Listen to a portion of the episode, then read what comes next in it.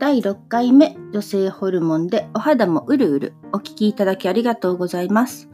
次回は、私が現在受けていて今ちょうど3回目に差し掛かっているお肌のケアについてお話ししようと思います。ではまた。バイバイ。第6回目大人女子の美活101。今回は女性ホルモンでお肌もうるうるっていうことで、お話ししようと思います。まず、ちょっと前にローランドさんっているじゃないですか。金髪で整形してる、ホスト界の帝王みたいな。彼がテレビでお悩み相談みたいな番組をしていて、彼私ね、すごくポジティブないいことを言うので、言ってることに関してはすごく好きなんですけど、彼がね、女性が一番美しくなるのはいい男に会うことっていうことを言っていて、やっぱり自分磨きをしていると自然と周りにもいい男性が現れる。それは自分が綺麗になるっていうのは見た目だけじゃなくて、やっぱり心だとか、自分がいい環境にいることによって、それの環境に合った男性が寄ってくる。で、いい恋ができて、自分がもうより綺麗になるみたいなことをおっしゃってたんですけど、それって本当だなと思ってて、やっぱり親からね、譲り受けた容姿なので、その顔とかね、私とかも整形とかいじるのは、もうすごくアレルギーがあるぐらいっていうか、そういうの理解できないんですけど、人それぞれね、楽しければいいかなとは思うんですけど。で、私の場合、やっぱり自分ができることをして、楽しい生活をして、より体にいいものを食べて、で、健康的に過ごすみたいなことに気をつけている中で、今年の半年ぐらい前に、結構ホテルがあったり、あと手足がすごく冷えたりする時期が続いて、で特にもともとすごく暑がりなので、まあそれはホテルも、暑がりだからかななんて思ってたんですけど、一応その婦人科系の、病院を探して行ってみました。っていうのが検索していて、ホテルとか、手足の冷えだとかっていうのを探したときに、更年期の症状にもそういうのがありますよみたいなのがあったので、気になって一旦ね、何もしないよりは行った方がいいかなと思って行ってみました。で、そしたらね、婦人科の先生が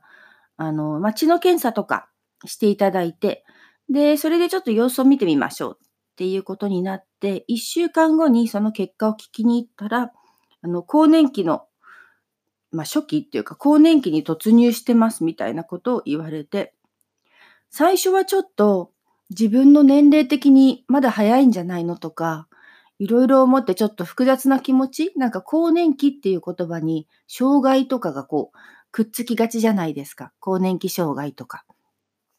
なので自分は全然そういう知識がなかったし、自らそういうのを調べたこともなかったので、ちょっとね、年取っちゃったのかなみたいな感じで、プチショックだったんですけど、物事は考えようで、じゃあこれからどうやって向き合って自分を磨いていけばいいのかなっていう気持ちに切り替えて、で、いろいろ相談を受けてる、相談させていただいた中で、先生が、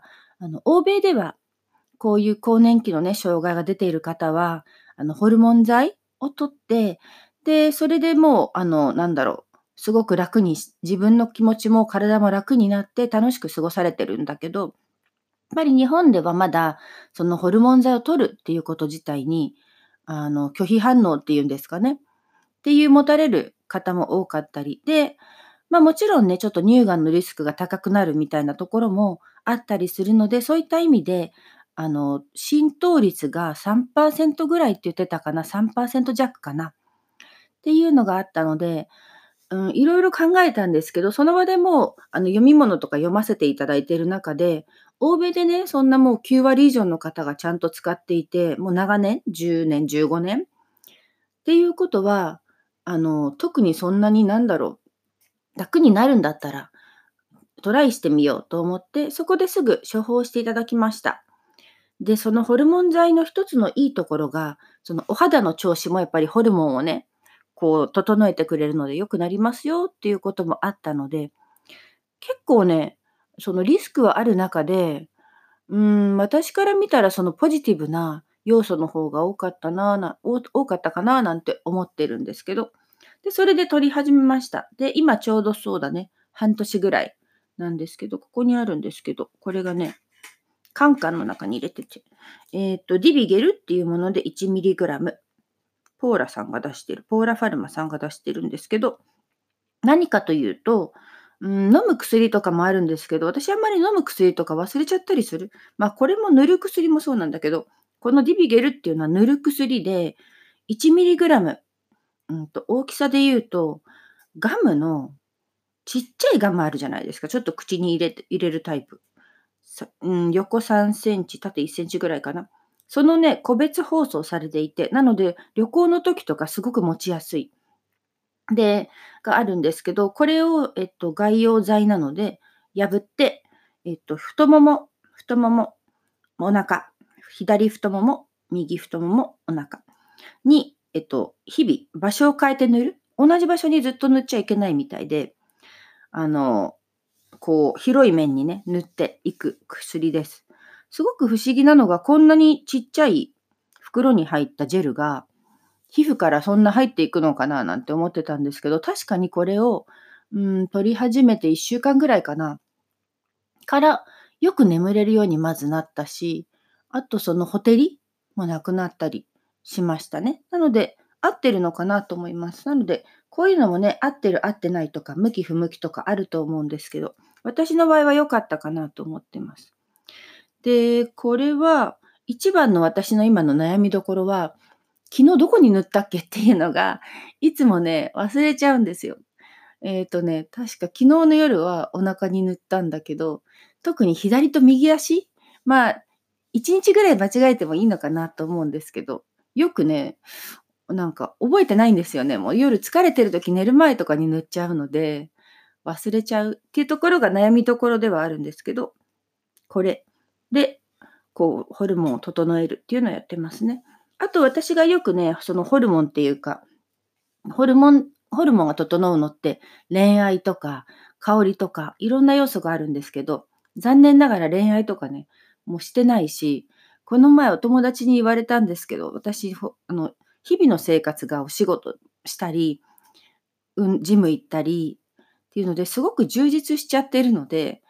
そんなに恋したいとか言ってるけど、実は求めてないんじゃないのっていうのを言われて、は、確かにそうだなんて思ったりしたんですけど、だって彼氏とかできちゃったらさ、今行ってるジムとかも行きづらくなるし、で、私お酒も一切飲まないので、なんかお酒飲む人だとそれも付き合わなきゃいけないしとか、結構めんどくさいなと思ったりするところがあるので、実は恋はしたいけど、今の生活に大体満足してるのかななんて思いながら。で、あともう一個、気をつけているのが、枕。寝るときにやっぱり、こう、ぐっすり休んで、清潔な環境、枕って絶対一番汚いはずなんですよ、家の中で。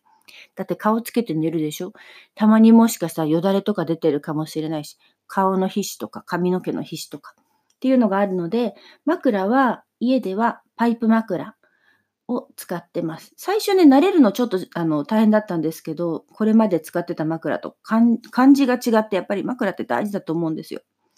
なんですけど、清潔さっていう意味で言うと、すごくいいし、あと熱がこもらないからいいかなと思ってます。なので、なぜか3つ枕持ってるんですけど、全部パイプ枕にしてました。で、寝る前にはそこにアロマをね、吹きかけたり、あと顔に、ここにあるのでちょっと取ってきます。ここにある。よいしょ。ニールズヤードの、フェイシャルミストを、これすごくいい香りがするんですけど、これをシュッシュッと顔にね、こう、保湿にもなるので、保湿プラス香りで癒されるみたいなところで使ったりとかしてます。で、あとはホルモンっていうところで言うと、ここにこれがある。もういろんなものがね、目の前にあってね。蒸気でホットアイマスク。これも皆さんね、ご存知のやつですけど、ちょっとこれ開けてないんですけど。これが、心じんわり、体じんわりみたいな、気分まで奥からほぐれていく。これすごく好きで、物をね、起きている間って見ていることがすごく多いじゃないですか。なので、その中でちょっと瞑想みたいな感じではないですけど、目を閉じて、こう、周りの音に耳を澄ます。外のね、なんか車の音かもしれないし、隣の片言してる音かもしれないしっていうのがあるんですけど、ちょっと目を閉じて、無になるみたいなのも、こう、心を落ち着かせるって意味でいいかななんて思ってます。なので、ちょっと今日話が散らかっちゃいましたが、そのホルモン剤を使って、更年期を抑えつつ、肌の調子も良くなりましたみたいなところなので、皆さんね、何歳なのかちょっと私の方でわかんないですけど、大体ね、生理とかがなくなる前から、普通欧米だと35歳ぐらいからこういったものを活用して、自分のホルモンを整えてるらしいので、ちょっとでも気になったりとか、ちょっとほてりがあったりとかっていう症状があるときには、一つのオプションとして、婦人科さんに相談するのもいいかなと思います。で、検診ってね、やっぱりすごく大切なので、結構おざなりにしがちだったりとか、ね、先生にこう触られるのとか嫌かもしれないけど、やっぱりいつ何があるかわからないので、ね、予防っていう意味でも、なのでちゃんと乳がん検診だとか、子宮の検診だとか、そういったのは1年に1回はちゃんとしてくださいね。私まだ乳がんとかなったことはもちろんないんですけど、子宮はもうなくて、子宮はね、30歳の前半半ばぐらいで、筋腫がひどくて取っちゃったので、それもあってね、更年期になっているのかとか全然わかんなかったんですけど、やっぱりそういったそのちょっとでも問題があるときとかね、検診してないとわからないので、何かがあってね、遅くなったらもう大変なことになっちゃうので、体調管理はしっかりお互いにしましょうね。というわけで、今回はホルモンに関するお話でした。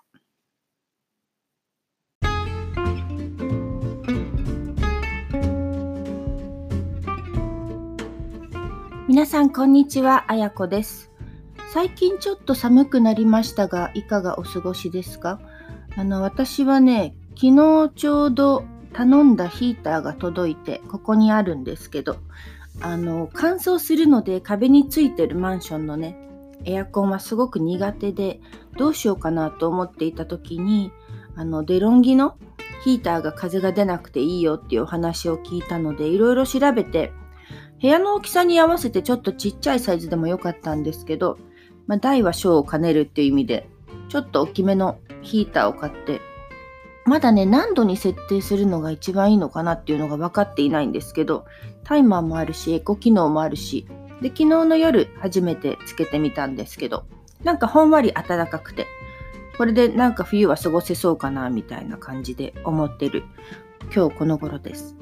今日は何を話そうかなって思ってたんですけど、女性ホルモンについてちょっとお話ししようかなと思ってます。よろしくお願いします。